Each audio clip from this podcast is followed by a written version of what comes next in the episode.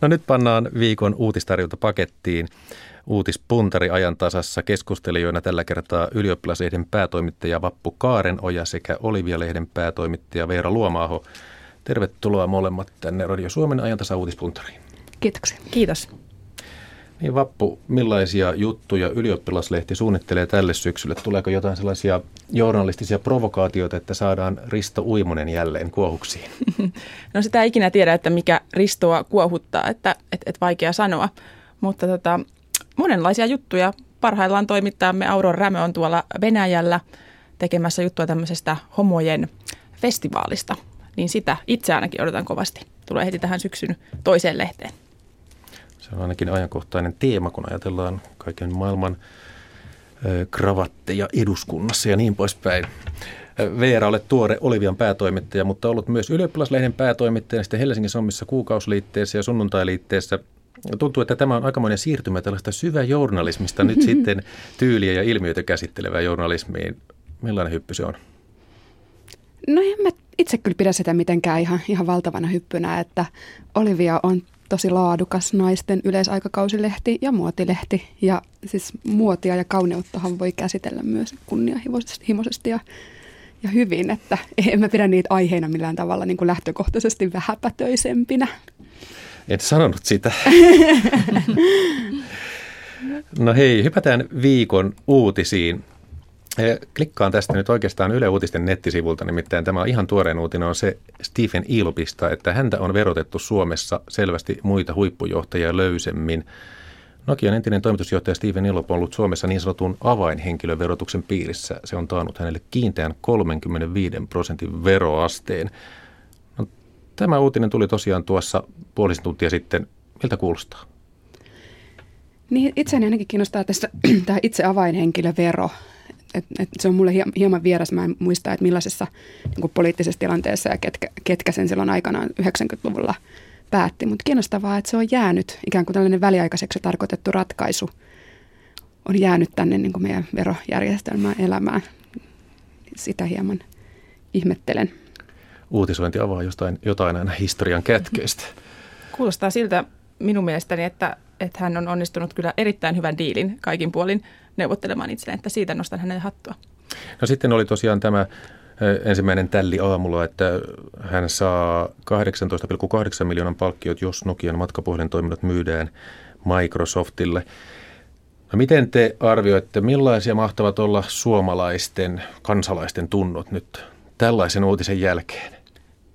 No pahaltahan tämä varmasti näyttää monen, monen mielestä tällaisena aikana.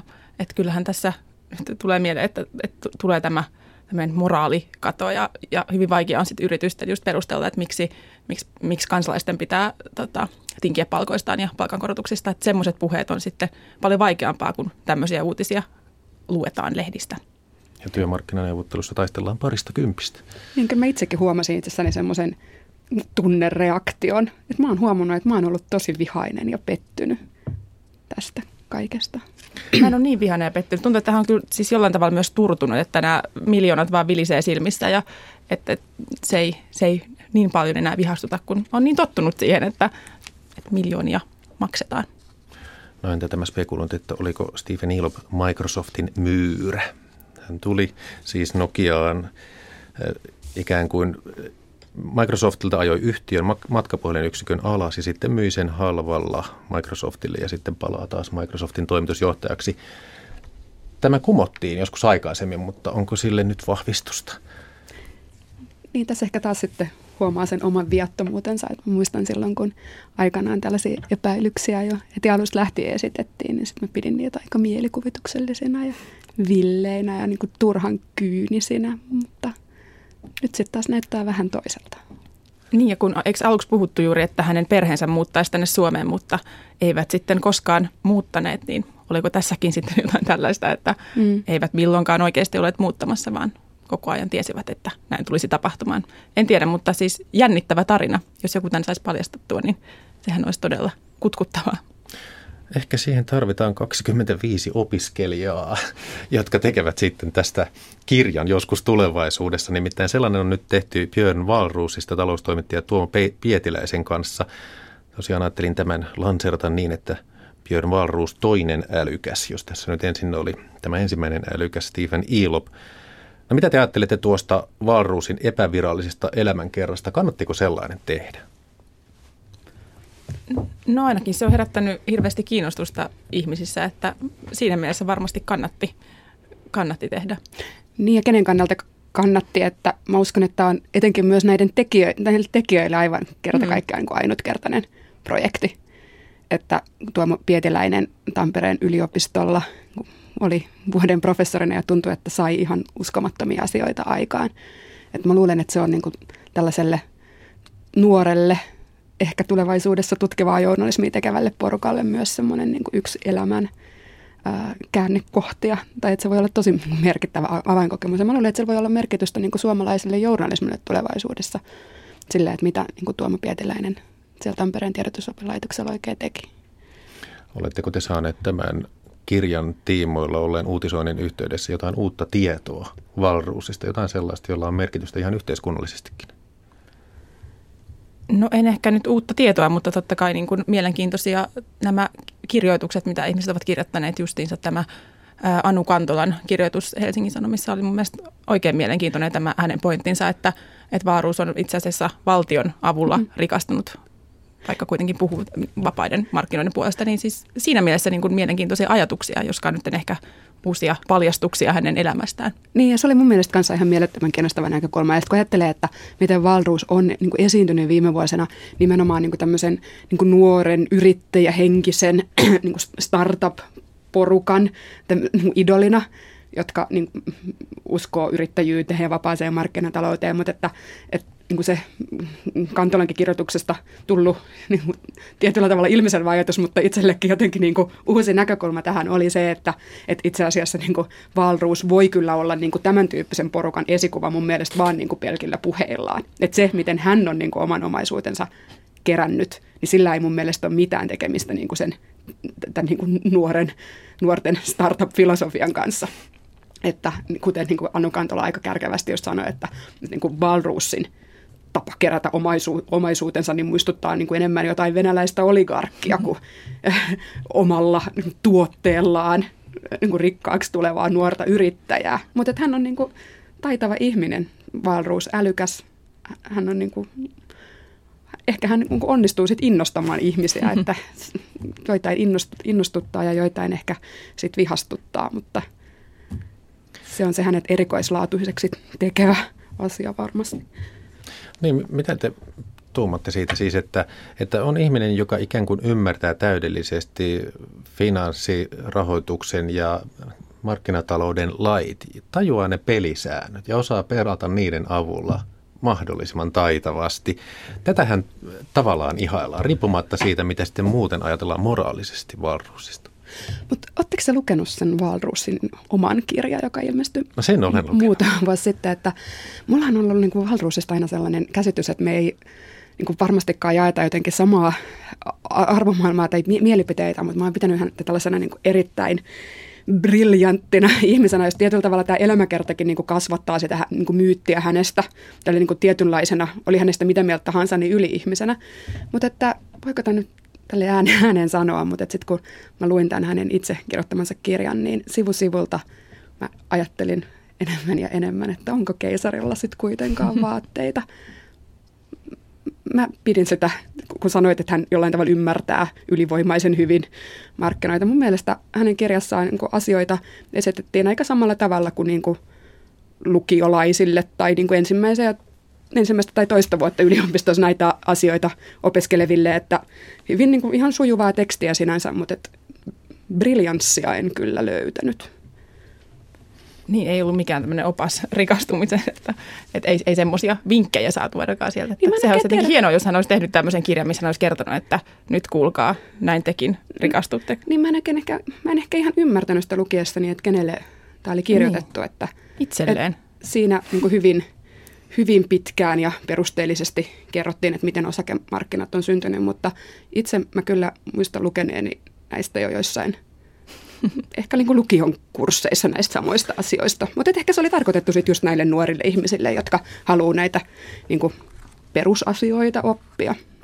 Siinä onkin muuten mielenkiintoinen projekti. Joku varmasti lukee nyt rinta rinnan nämä kaksi kirjaa ja katsoo, että minkälainen riita sointu siinä mahdollisesti on. Tätä epävirallista elämänkertaa, joka siis tuli nyt tuon Pietiläisen ja opiskelijoiden kanssa ja sitten oliko se markkinat ja demokratia sen Valrusin oma kirja. Itseni jäi siinä mietityttämään tässä Valrusin, Valrusin omassa kirjassa se, että kaikessa hän korosti tehokkuutta ja jopa sukuyritykset ovat kyseenalaisia, koska niissä mennään liian emotionaaliselle puolelle yrittämisessä, eikä olla tehokkaita. Ja suku kuuluu kuitenkin traditioon, perinteiseen historiaan, ja sitten hänellä on kuitenkin tämä kartano, ja hän ikään kuin vaalii traditioita. Siinä on joku ristiriita. Niin, niin. kiinnostava pointti. Hmm. No yksi viikon uutinen oli se, että askartelutarvikkeita myyvä tiimari hakeutuu konkurssiin. Millainen suhde teillä on tiimariin? No mä luin Helsingin Sanomista, että suomalaisella on vahva tunneside tiimariin, mutta mä olin itse, itse tästä vähän yllättynyt. mä en ole tiennyt, että mulla on tota, vahvaa tunnesidettä eri värisiin kartonkipahveihin ja tarroihin. Mäkin Mut... ensin luulin niin, mutta kyllä mä nyt pääsin tähän mukaan, kun Ilta-lehti muistaakseni eilen kirjoitti muun muassa tämmöisen jutun otsikolla suomalaisten koskettavat tiimarimuistot, niin kyllä mä sitten kanssa rupesin löytämään itsestäni näitä koskettavia tiimarimuistoja. Hajukum, hajukumeja ja ensimmäisten joululahjojen ostoa ja muisteltiin ystävän kanssa. Hän oli kanssa ostanut ensimmäiset joululahjat sieltä ja ne olivat kuulemma tämmöisiä joulukoristeita, tämmöisiä puisia omenoita, tota, joulukoristeita, niin kyllä se, se on tietenkin tämmöinen hyvin nostalginen, nostalginen yritys. Jollain sama, samalla tavalla, jotain samaa kuin tässä siis Seppälässä vaateyritysten puolella mun mielestä. Mm. Semmoista tosi ysäriä. Mutta onko se niinku kuluttajien käytös sitten, siis että se on sitten jollain tavalla muuttunut ja, ja et mä muistan, että silloin kun mä olin lapsi, niin sitten Tiimari oli tämmöinen niinku lasten lahja kauppa. Että sieltä ostettiin joku pieni posliini esine jollekin kaverille syntymäpäivälahjaksi tai jotain tämän tyyppistä. Et ehkä niinku vähän sen tyyppinen niin krääsälahja perinne, on, onko se muuttunut? Et, Hei, puhutaan siitä, mutta kuunnellaan yksi pätkä, nimittäin Tiimarin 70-luvulla perustanut kauppaneuvos Kari Sulkanen piti tätä yrityksen konkurssia odotettuna, mutta surkeana asiana. Näin hän kommentoi asiaa Yle Uutisille pari päivää sitten. No siellä on varmaan ollut ihan hyviä johtajia, mutta se ei riitä, että on hyviä johtajia. Pitää olla vielä mukana yksi, joka ymmärtää tavaran päälle osaa ostaa ja myydä. Se on kauppaketjun tärkein ominaisuus. Ja se sieltä puuttuu. Eli Kari Sulkanen sanoi, että tavaroita ja niiden myymistä ei mietitty. Tämä ehkä liittyy siihen niin, että kuluttajien käytöstottumukset ovat muuttuneet, mutta siellä ei sitten katsottu sitä, vai kuinka Veera Luoma? Niin, ehkä näin. Ja nythän on tullut näitä kilpailijoita, että Helsingissä ainakin on tämän Tiger-ketjun myymälä – jossa niin kuin samalla tavalla myydään tämmöistä hyvin halpaa lahjatavaraa, mm, askarteluvälineitä, mutta että joka niin kuin mussa ehkä just onnistuu niin kuin herättämään sitä semmoista niin kuin halvan ostamisen himoa ihan eri tavalla kuin tiimari. Ja on tiimarinkin asiakas ollut ihan viime päivien asti. Mä oon käynyt ostamassa sieltä lapselle nimenomaan niin kuin askarteluvälineitä tarpeeseen, mutta että ehkä niin kuin tiimari sitten jollain tavalla jäi jäi jälkeen siitä, mitä ihmiset vaatii nykyään. En tiedä.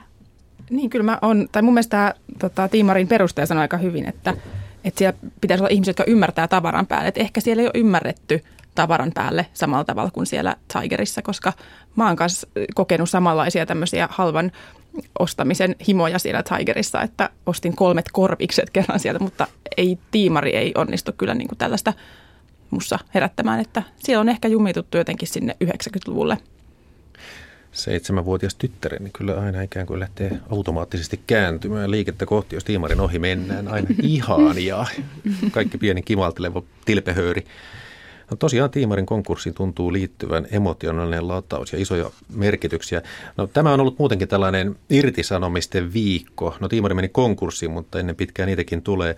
STX Finlandin Rauman telakka lakkautetaan työpaikkojen määrä Turun ja Rauman telakoilla vähenee 700 vuoteen 2014 mennessä ja tänään tuli vielä uutinen tosiaan näistä muoviputkijärjestelmiä rakentavasta Upunorista, että Siellä irtisanotaan tai menee noin 140 työpaikkaa Metsolta, 650 työntekijää Suomessa. Ehkä tässä voi vielä ihmetellä sitä, että, että kuitenkin puhutaan aika paljon tästä tiimarista, vaikka näin paljon irtisanomisia on laajalti. Niin ehkä se johtuu siitä, että tiimari huh, koskettaa suurempaa osaa ihmisistä, että, että ehkä on kertooko jotenkin niin kuin maailmojen eriytymisestä, että mä en edes, mun niin kuin lähipiirissä ei ole ketään, joka työskentelee niin kuin telakalla. Meidän niin kuin, nykypäivän Suomessa just on tapahtunut tätä maailmojen erkaantumista, että sitten on niin kuin hirveän paljon helpompi puhua jostain, joka jotenkin koskee sun arkea, niin kuin vaikka juuri niin kuin tiimarin askarteluvälineet, vaikka niin kuin oikeasti kun me puhutaan näistä luvuista ja inhimillisen niin kuin tragedian määrästä, mitä noihin niin kuin irtisanomisiin, mistä säkin puhuit äsken, liittyy, niin se ei niin kuin, kosketa samalla tavalla, vaikka sen pitäisi. Niin, Tiimari on tietenkin, kun se on kuluttajabrändi ja si- siihen on syntynyt kaikilla jonkinlainen suhde, tai ei kaikilla tietenkään, mutta monilla tämmöinen suhde ja muistoja lapsuudesta, mutta sitten joku Uponor tai Metso, niin mulla ei ole mm. hirveästi semmoisia niin kuin lämpimiä Uponor-muistoja, en teistä tiedä. Mutta, mutta lähdetään siitä, että meidän tiedotusvälineiden ja toimittajien pitää katsoa peiliin ja näitä täytyy mm. nostaa, nimittäin ovathan ne myös isoja asioita. Mm. Hei, viikon uutissaldoon kuului kaksi tutkimusta. Toisen mukaan nuoret voivat entistä paremmin Tämä nuorisokartoitus oli THLn tutkimus. Siinä todettiin muun muassa, että koulussa viihdytään 10 prosenttia paremmin kuin 10 vuotta sitten, lukiolaiset jopa 17 prosenttia paremmin. No aika paljon ehkä tulee sellaista uutisointia, että koulussahan pitis, piti olla ikävä. Opettajat stressaantuneita, häiriköt terrorisoivat opetusta. Yllättikö tämä tutkimus teidät?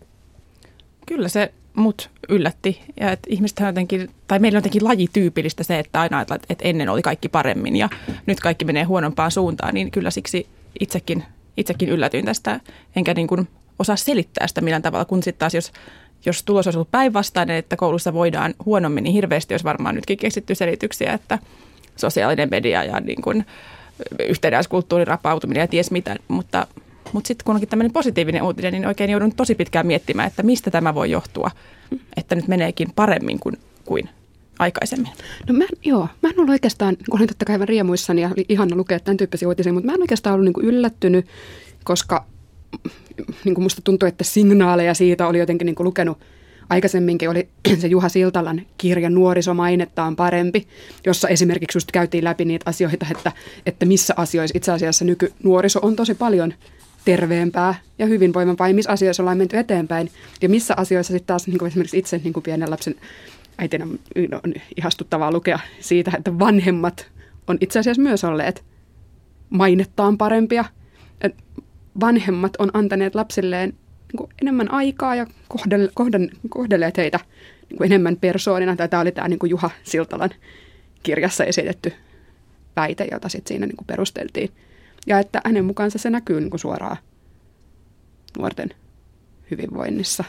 Näin totesi Veera Luoma-aho Olivia-lehden päätoimittajana toisena. Henkilönä täällä uutisia puntaroimassa on Vappu Kaarenoja, ylioppilaslehden päätoimittaja.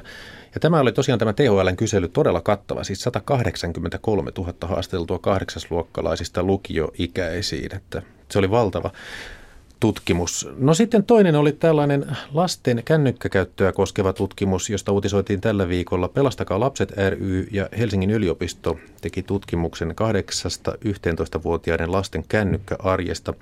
Tutkimuksen tekijä, dosentti Sara Sintonen Helsingin yliopistosta kertoi tuloksista tähän malliin.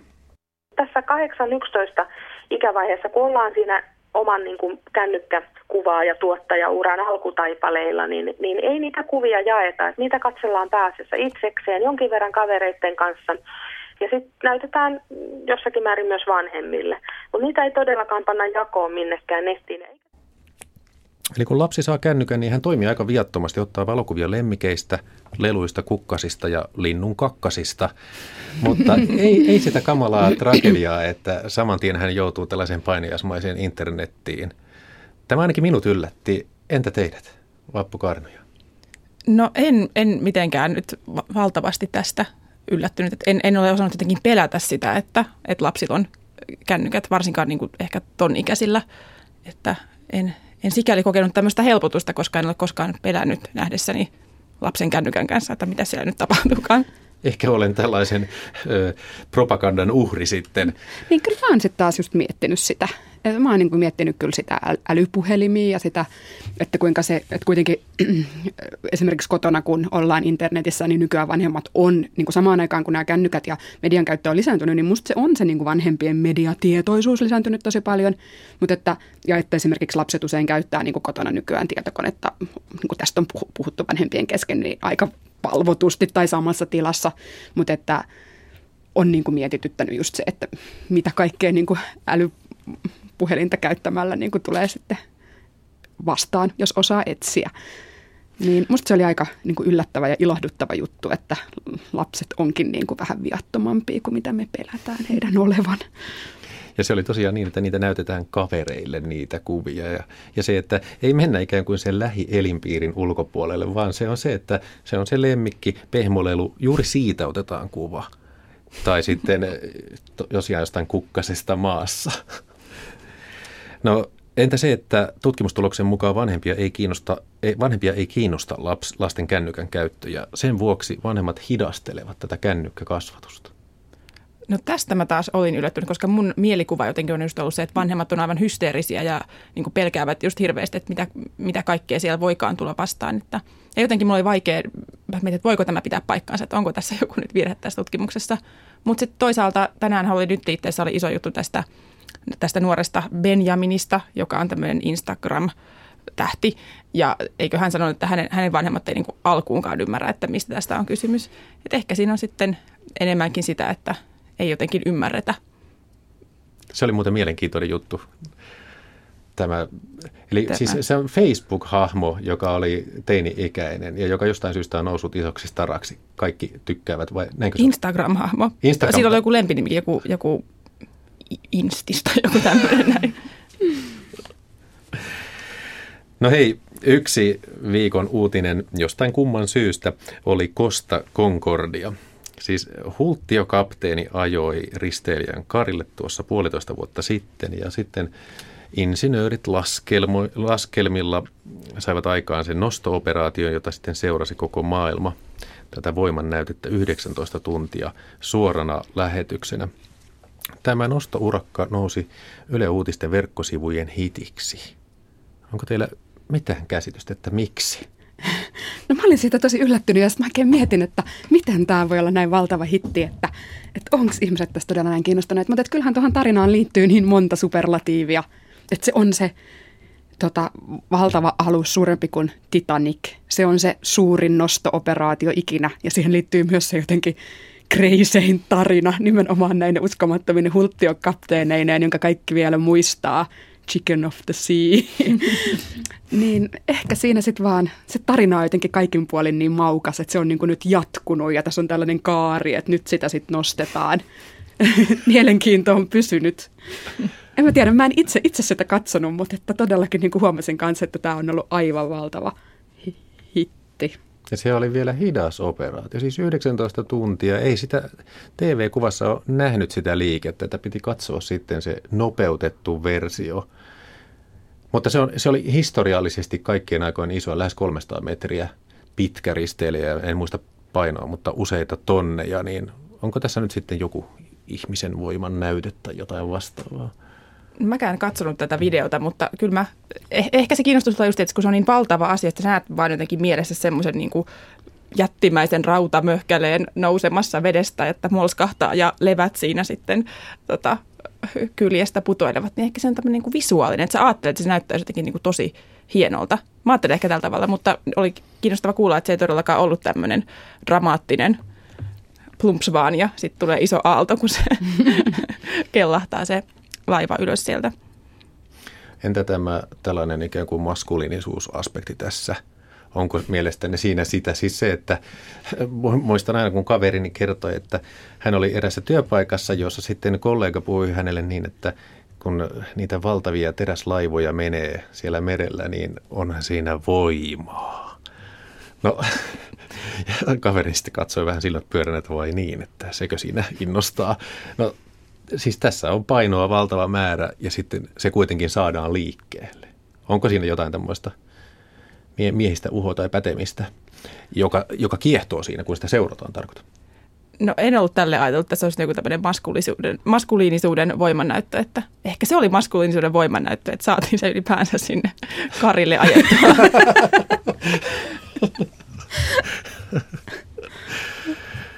niin, mitä Veera Luoma tuumaa tästä oliko siinä lainkaan maskuliinisuutta, tai ehkä sitten tätä insinöörilaskelmaa, että onko se sitten jo, jälleen, kun nyt tässä on ollut Stephen Elopia ja on ollut sitten tätä Björn Walrusia, jotka ovat suuria laskelmoijia, niin onko tämä nyt sitten, että ihaillaan sitä, että voidaan oikeasti laskea se, miten, millaisilla vaireilla, millaisilla painoilla, millaisilla bonttoonilla tällainen saadaan liikkeelle? Niin, onhan, nyt kun, niin sanoit, mutta varmaan ihan monille siinä – oli niin kuin yksinkertaisesta uteliaisuudesta kysymys, että haluan nähdä, että miten se nyt, miten, miten asioita tehdään.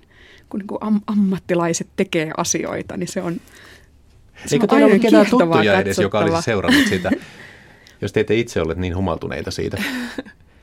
No en kyllä. Oot ainoa nyt kyllä, ainoa tuntemani ihminen, joka niin. tiettävästi on katsonut tämän videon. Niin, joo, mä, mäkään en ole niin yhtä paljon tästä fasinoituneen kanssa kyllä nyt päässyt keskustelemaan. Mutta. Se, että siellä ei ollut esimerkiksi öljyä, vaan siellä oli vain pilssivesiä ja siitä puhuttiin, miten saastuneita ne voivat olla ja sitten mädäntyneet ruuat, niin sekin oli todella hämmentävää. Kieltämättä. No kysytään vielä yksi avoin kysymys. Eli jäikö teille jotain tältä viikolta, jotain sellaista kutkuttavaa uutisia, joka olisi ansainnut noston? Jaa, syvä hiljaisuus. Syvä hiljaisuus vallitsee. Oliko jotain dramatiikkaa esimerkiksi, seuraatteko formuloita, Kimi Räikkösen sopimus Ferrarille? Kun en ollenkaan seuraa. Pitäisi seurata. Ei mä... välttämättä. Mä oon hyvin tietää, mutta valitettavasti mä en nyt osaa sanoa, mikä olisi ollut semmoinen niin kuin muun, kaiken muun alle hautautunut pieni pieni uutinen, joka olisi ansainnut enemmän.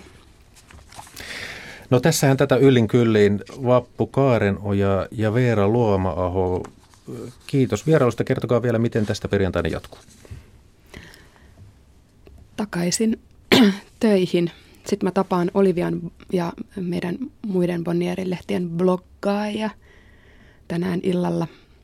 illalla ja sitten mä vietän perheen kanssa saunailtaa perisuomalaisesti. Entä Vappu Karnoja? Myös takaisin toimitukseen tekemään lehteä kovasti. Huomenna Hyvinkäällä. Kiitos vierailusta.